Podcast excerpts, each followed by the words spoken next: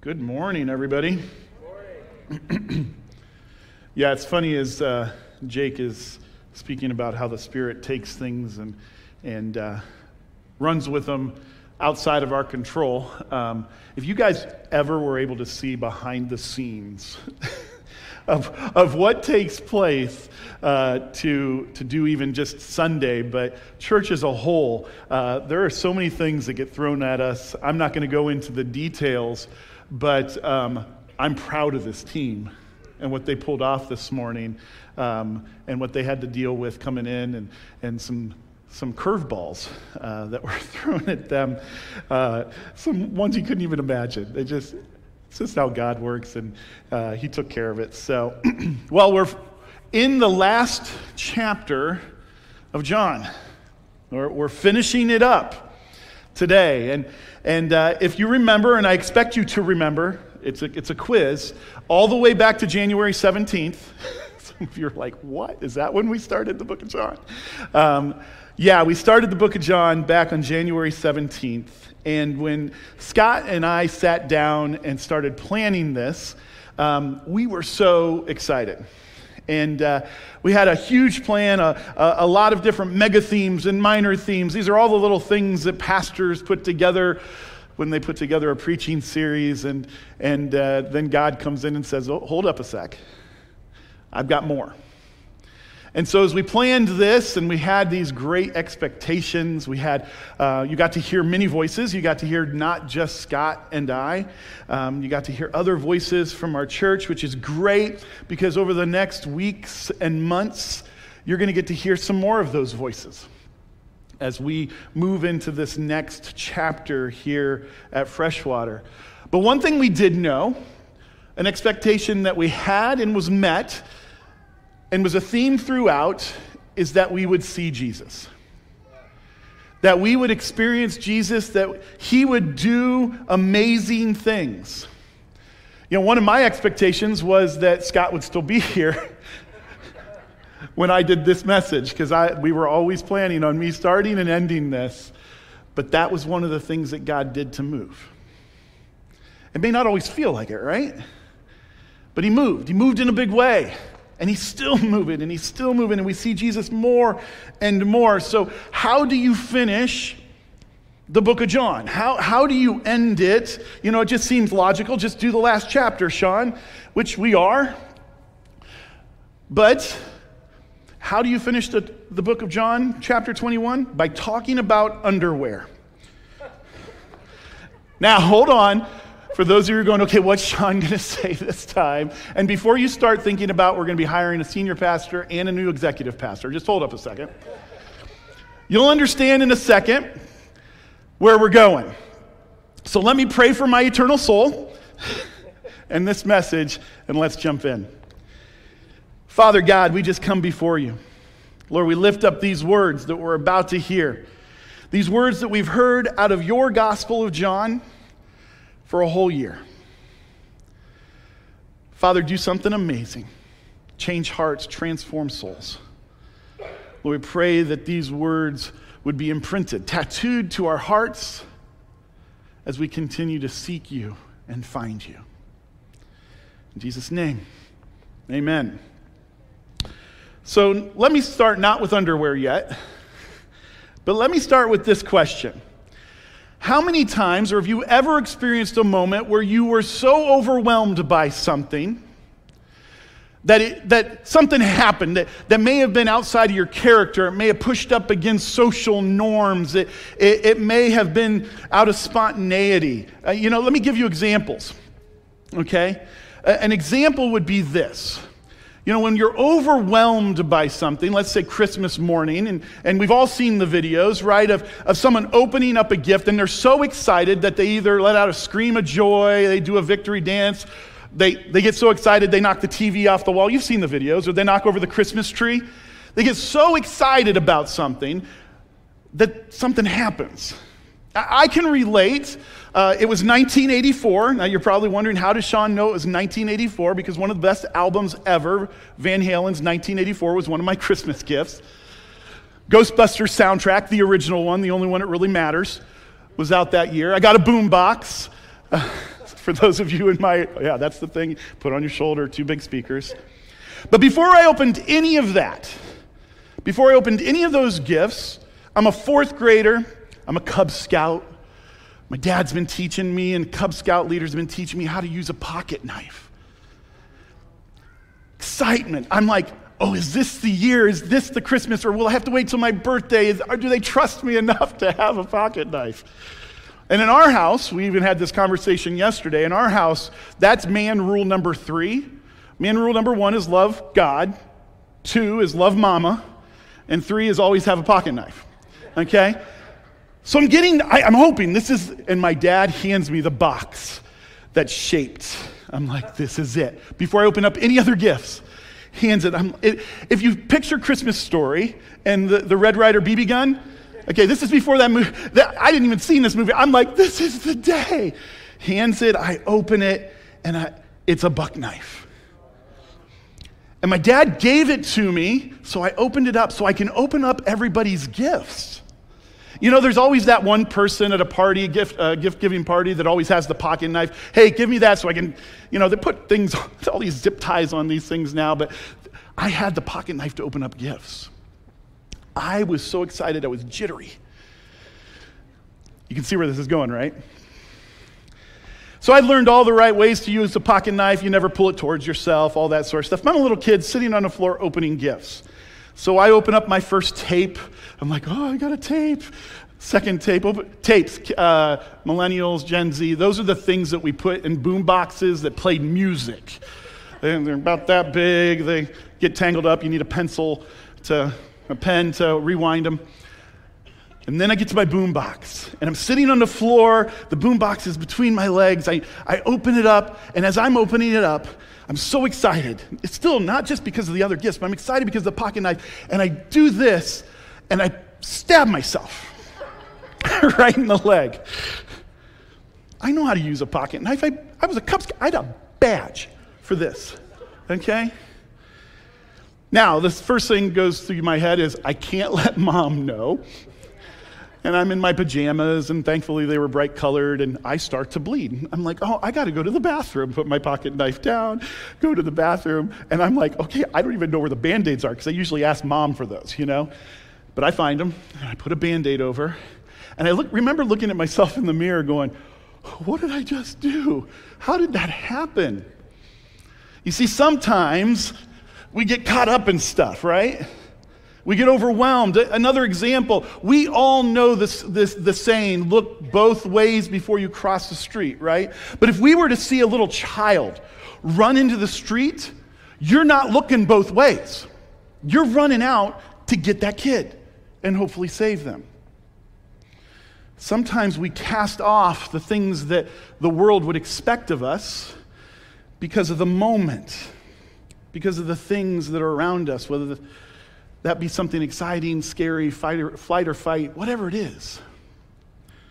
Maybe we shed off even the idea of some common decencies. Now I'm circling back around towards the underwear. So, we're going to look at some scripture today where some folks were so overwhelmed in the presence of Jesus that they did something that just didn't seem normal. So, turn to chapter 21 in the book of John. We'll start right there in verse 1. And this is what it says. After this, Jesus revealed himself again to the disciples by the Sea of Tiberias. He revealed himself in this way Simon Peter, Thomas, Nathanael of Cana in Galilee, the son of Zebedee, and two others of his disciples were together. Simon Peter said to them, I'm going fishing, they said to him. We will go with you. They went out, got into the boat, but that night they were caught. They caught nothing. Just as the day was breaking, Jesus stood on the shore, yet the disciples did not know it was Jesus. Jesus said to them, Children, do you have any fish? Now, I'll pause there. If you remember, way back in the beginning when Jesus met them, this is how he met them almost the exact same statement to these group of fishermen Hey, you out there, have you caught anything? We're making a full circle here, people, in the book of John. And Jesus does it with them. And then he goes on, he says, Children, have you caught any fish? The answer was no. He said to them, Cast the net on the other side of the boat, and you will find some. So they cast it, and now they were not able to haul it in because of the quantity of fish. That disciple whom Jesus loved, remember that's John. That's how he, he kind of puts this moniker on himself. I'm the one whom Jesus loves. Therefore said to Peter, It is the Lord. When Simon Peter heard that it was the Lord, he put on his outer garment, for he was stripped down to work in his underwear, and threw himself into the sea. The other disciples came in, in the boat, dragging the net full, for they were not far from the land, but about a hundred yards. When they got out on land, they saw a charcoal fire in place, with fish laid on it and bread. Jesus said to them, Bring some of the fish that you have and you have just caught. So that Simon Peter went aboard and hauled the net ashore full of large fish, 153 of them, they counted. And although there were so many, the net was not torn. Jesus said to them, Come and have breakfast. Now, none of the disciples dared ask him, Who are you? They knew it was the Lord. Jesus came and took the bread and gave it to them, and so with the fish. This was now the third time that Jesus was revealed to the disciples and was raised from the dead. An amazing moment. We heard last week that when Jesus appeared to the disciples the first time, they were, they were actually fill, filled with fear and apprehension, but then that was sprinkled with joy and hope as they realized who it was. Here, however, that's gone. This is the third time that Jesus has revealed himself to him, and it's just joy.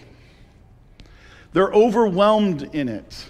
It. It's like I talked about earlier, it's like opening the best gift and dancing into the TV so it falls off the wall. They couldn't help themselves. And then John, in pure John style, I love John because there's something about him, maybe a little brother attitude um, maybe a little bit of poking the bear. He says this in verse 7 The disciple whom Jesus loved therefore said to Peter, It is the Lord. When Simon Peter heard that it was the Lord, he put on his outer garments, for he was stripped for work, and threw himself into the sea. You know, I, I think in part, uh, this is just me, this may be a Seanism, but I, I think that, that John was kind of like, I, I, you sometimes watch NASCAR for the crashes. Um, I think he might have been doing that here with, with Peter. He's like, maybe if I say this out loud, maybe Peter will do something crazy. And Peter doesn't disappoint. Peter puts on his clothes and jumps into the water. You see, in this time, a fisherman would take off their outer garments and basically fish in their underwear. Couple reasons why. One, it's, it's hot. It's humid. They're on the Sea of Galilee. It was, it was just practical. The other practical reason was that it kept their garments clean. These are not rich people, they, they don't have a full week's of wardrobe to go working. And, and fishing's a smelly job. So they would hang up their clothes away from all of that, stays dry, gets a little less smelly. And then once they're done hauling, once they're done mending the, the, the, nets, they, they would head back into shore. And right before they got to shore, they'd put on their garments and, and they would go about their normal business. But Peter shirks that practical practice and puts his clothes on to swim. Take a moment and think what it would be like in this time. They have their, their undergarments, they have their inner tunic, which is still kind of like a robe, and then they would have their outer tunic. He put those on to swim. Now, again, here's where I think John probably was restraining himself in the writing of this account because, you know, he, like I said, he likes to poke the bear a little bit here. He said it earlier during the crucifixion that he was the one who outran everybody else to the tomb. I think he showed some restraint by not doing what I might have done, which was, and Peter dove in with all of his clothes while the disciple whom Jesus loved and the others rowed back, beating him to shore. This is a hundred yards. I don't know about you. I, I, would have a hard time. I, am not a swimmer, so I'd have a hard time with five yards, let's be honest. But a hundred yards in your clothes. John showed restraint by not pointing that out, but I think there's another reason he showed restraint. It wasn't because he cared about what Peter was doing, it was because he was so overwhelmed too to see his Savior. What better gift, what, what more important gift could there be than being able to be in the presence of Jesus one more time? So they all get to the shore. Peter gets out. I, I wonder if he ever went, Well, that was silly. Probably not. Probably not. But they get to shore and they're in the presence of the Lord again. I, I don't know what it looks like, but I could imagine if I was in the tangible presence of Jesus, how excited I would be. This isn't the only time that there's been questionable wardrobe choices. We're going to turn back to the Old Testament now. Told you it was about underwear. We're going to turn back to 2 Samuel chapter 6, starting in verse 14. And let me set the stage. David, as the king, victorious in the name of the Lord, is coming back home. And this is where we pick it up. And David danced before the Lord with all his might. I don't even know what that looks like. But the only word I can put with it is overwhelmed. And David was wearing a linen ephod. So I gotta, I've got to set that up because none of us wear ephods anymore. so ephods were a priestly garment. Basically, they were an apron. They were an apron that the priests would wear over their garments to signify who they were in the community of Israel. And that's all David was wearing, plus his undies. Dancing. And how do we know that? Let's look ahead here. So David and all the house of Israel brought up the ark of the Lord with shouting and with sounds of the horn. As the ark of the Lord came into the city of David, Michal, the daughter of Saul, looked out the window and saw King David leaping and dancing before the Lord. And she despised him in his heart, in her heart. David was overwhelmed and going against her idea of social norms. And they brought in the ark of the Lord and set it in place inside the tent that David had pitched for it. And David offered burnt offerings and peace offerings before the Lord. And if we jump down to verse 20, it continues When David returned home to bless his household, Michal, the daughter of Saul, came out to him and said, How the king of Israel has distinguished himself going around half naked in, few, in full view of the slave girls of his servants, as any vulgar fellow would. And David said to his wife, It was before the Lord. It was before the Lord who chose me above your father and above all his house to appoint me as prince over Israel, the people of the Lord. And I will celebrate before the Lord. I love this line. I will become even more undignified than this and I will be abased in your eyes. But by the female servants of whom you have spoken, they, them I shall be held in honor. And what David was saying is listen, you don't understand because for some reason you're not in the presence of the Lord. But those people, the ones you were watching from the window, they understood. I did nothing wrong. I did nothing wrong. I was so overwhelmed in the presence. You see, the ark represents the presence of God. It was God with them. It, it was like Jesus on the shoreline. You know, Jesus is God with us. He's Emmanuel. We're going to hear that a lot over these next four weeks.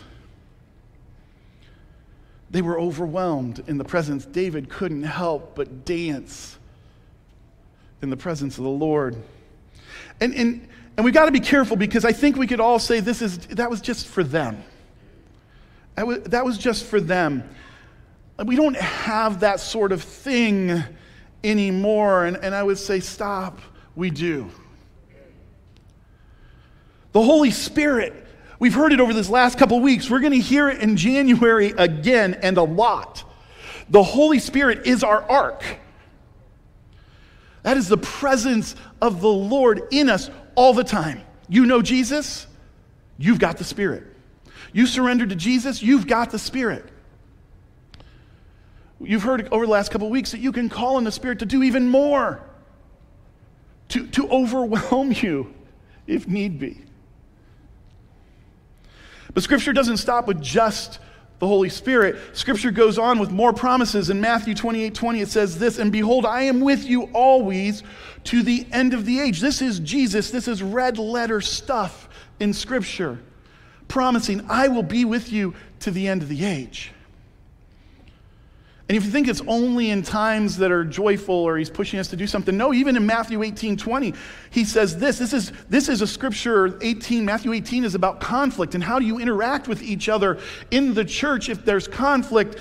And Jesus has promised, and behold, I am with you, oh, excuse me, that where two or three are gathered, he is there also. In Matthew 18 20.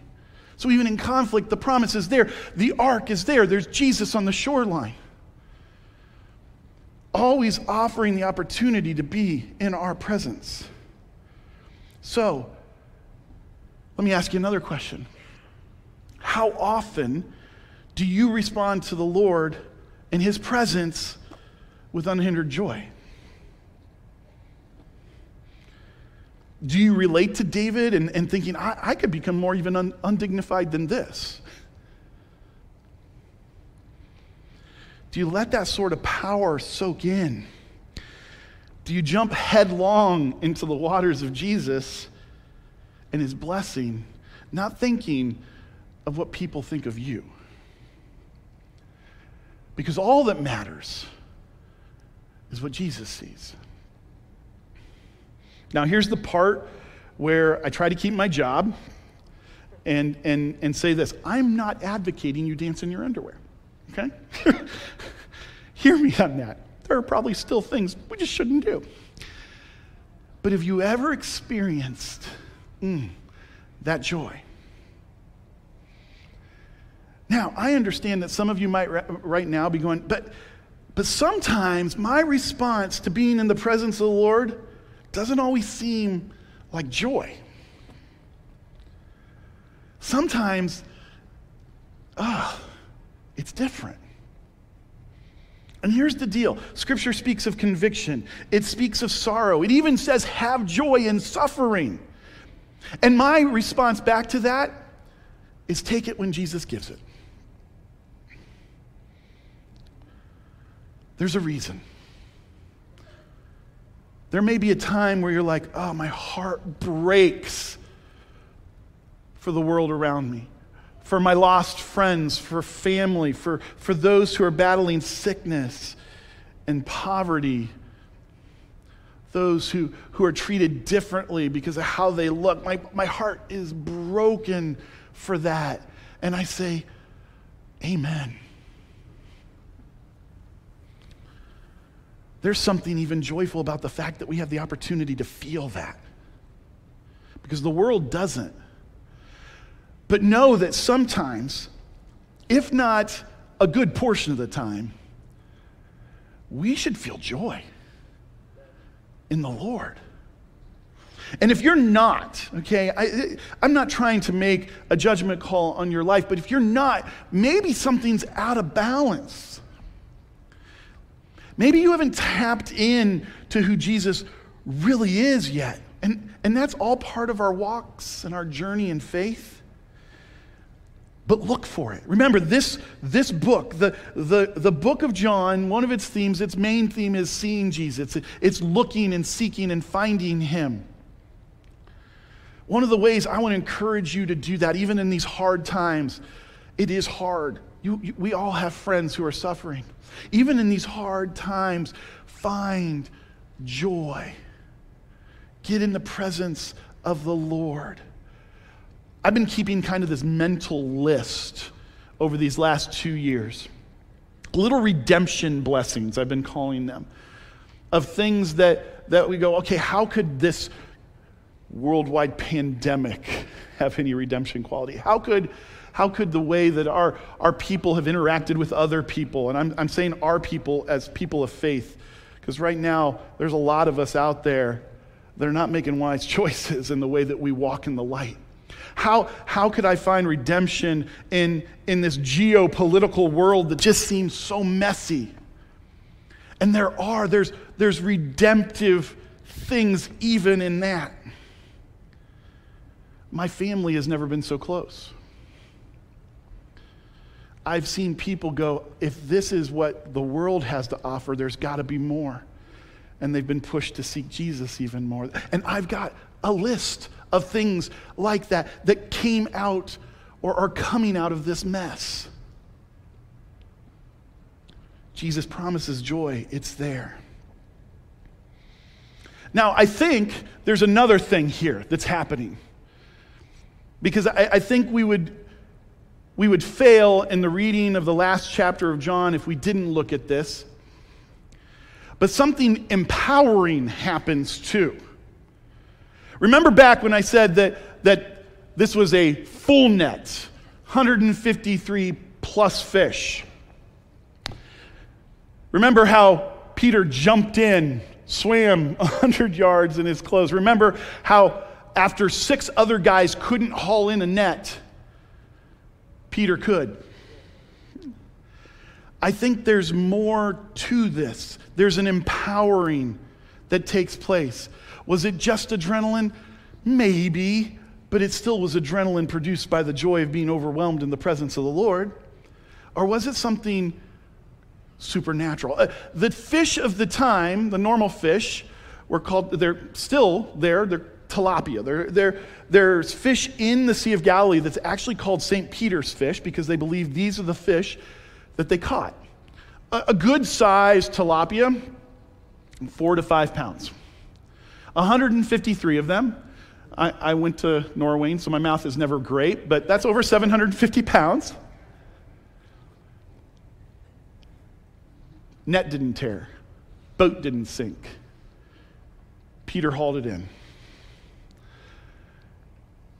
There's an empowering promise from the Lord as well to do what John finishes with here in the last few verses. We're going to be looking at verses 15 through 19. Starting in 15. When they had finished breakfast, Jesus said to Peter, Simon, son of John, Do you love me more than these? He said to him, Yes, Lord, you know that I love you. He said to him, Feed my lambs. He said to him a second time, Simon, son of John, do you love me? He said to him, Yes, Lord, you know that I love you. He said to him, Tend my sheep.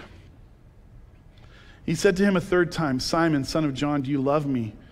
Peter was grieved because he asked him a third time, Do you love me? And he said to him, Lord, you know everything, and you know that I love you. I just swam a hundred yards in my clothes.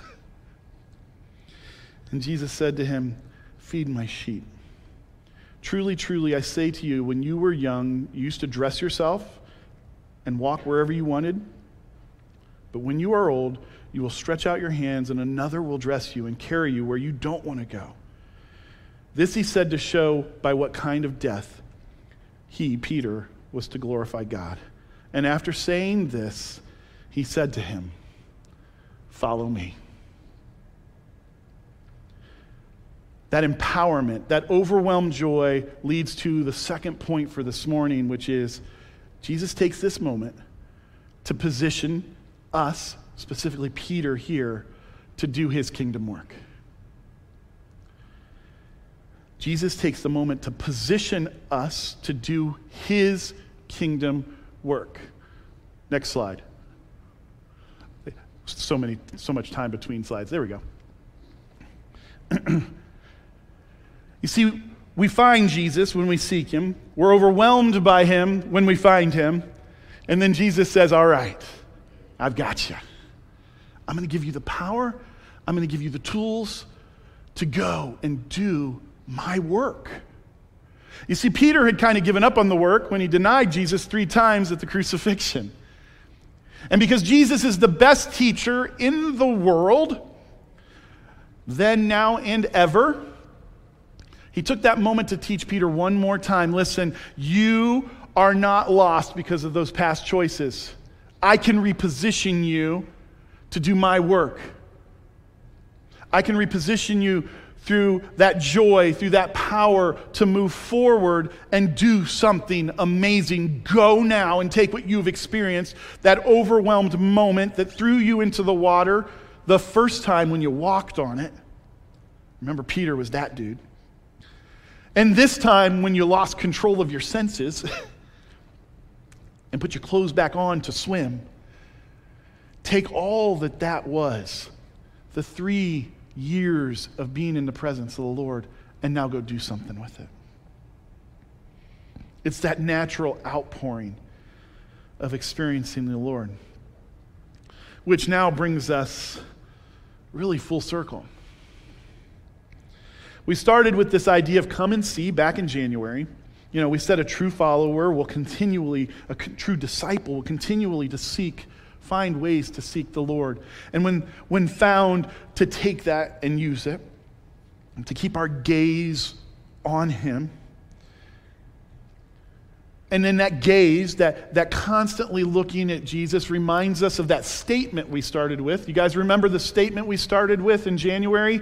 Jesus is, oh, Jesus is God.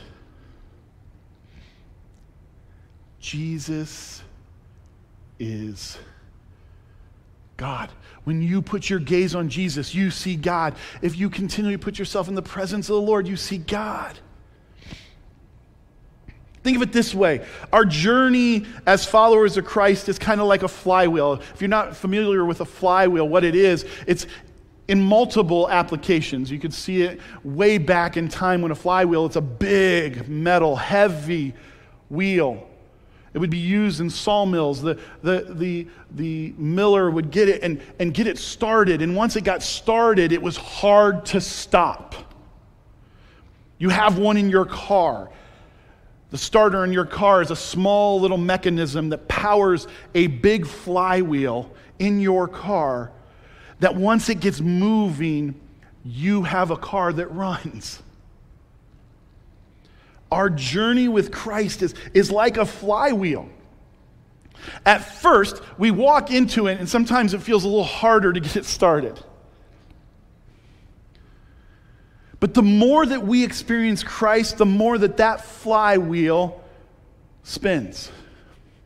The more that that flywheel spins, the harder it is for you to get in the way of it if you're in the presence of the Lord the harder it is to, to stop, the harder it is to run into barriers or speed bumps in your life, roadblocks to keep it from moving. It looks like this the flywheel to start is seeking the Lord. As it spins, it gets a little faster and it's finding more of his character, his teaching, his power and call. The wheel is spinning even faster.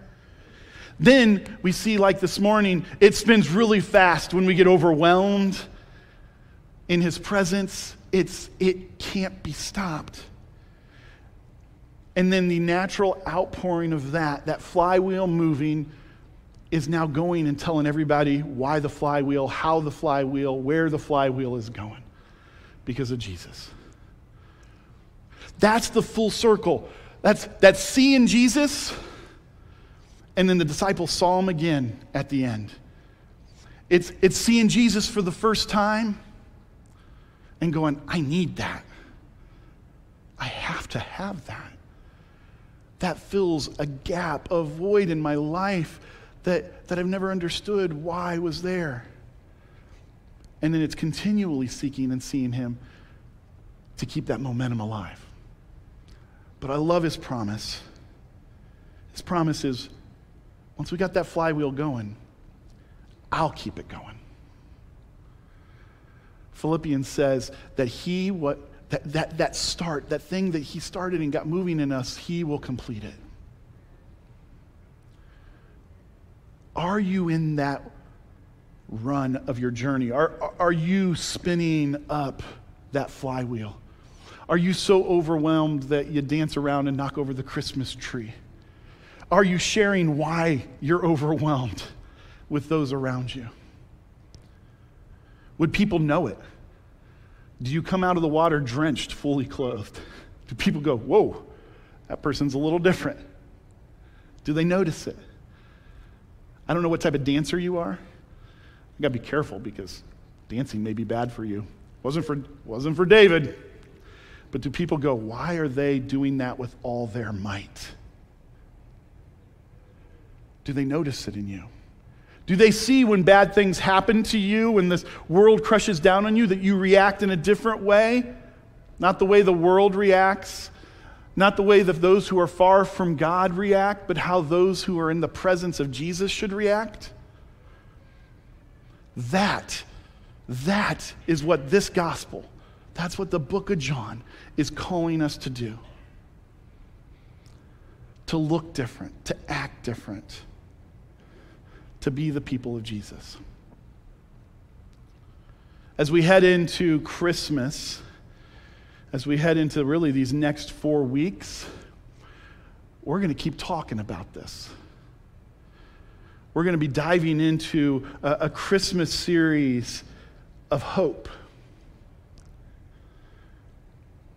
One of those things when you start getting your flywheel going, one of the things you find out about Jesus, the thing you see about Jesus is hope. And we need that. We've got to have that. So, my, my prayer for you, for us, is go see Jesus, find him, keep finding him, keep seeking him. If you don't know him, if you're here, if you're online with us, if you don't know him, please come talk to someone. Talk to me. Talk to those who are dancing with all their might. Talk to those who are so overwhelmed in the presence of Jesus that, that they would jump in fully clothed. If you do know Jesus, be that person for someone else. Please. But know that we have something the world doesn't have right now, and that's hope. Let me pray for us. Father God,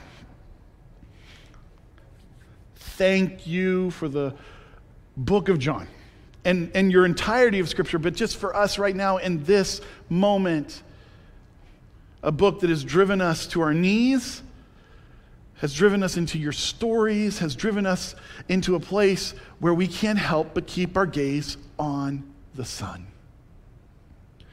Father, as we come into Christmas, as, as we're reminded of this glorious moment in time where you, in your infinite wisdom, power, and love, sent Jesus for us, please remind us.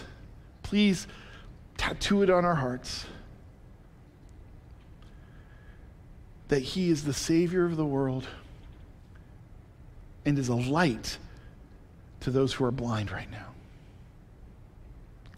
Father, we pray that you would move in mighty, ways, that you would move us in mighty ways. Even this week, as we move out after hearing these words, that they wouldn't just fall short for a Sunday morning and not apply for the week, that they would be something that is lifelong. We give you all of that. And I pray for those in this room right now who may not know you. Father, get them into a place with someone who dances in your presence with all their might. We pray all these things in the dear Savior's name. Amen.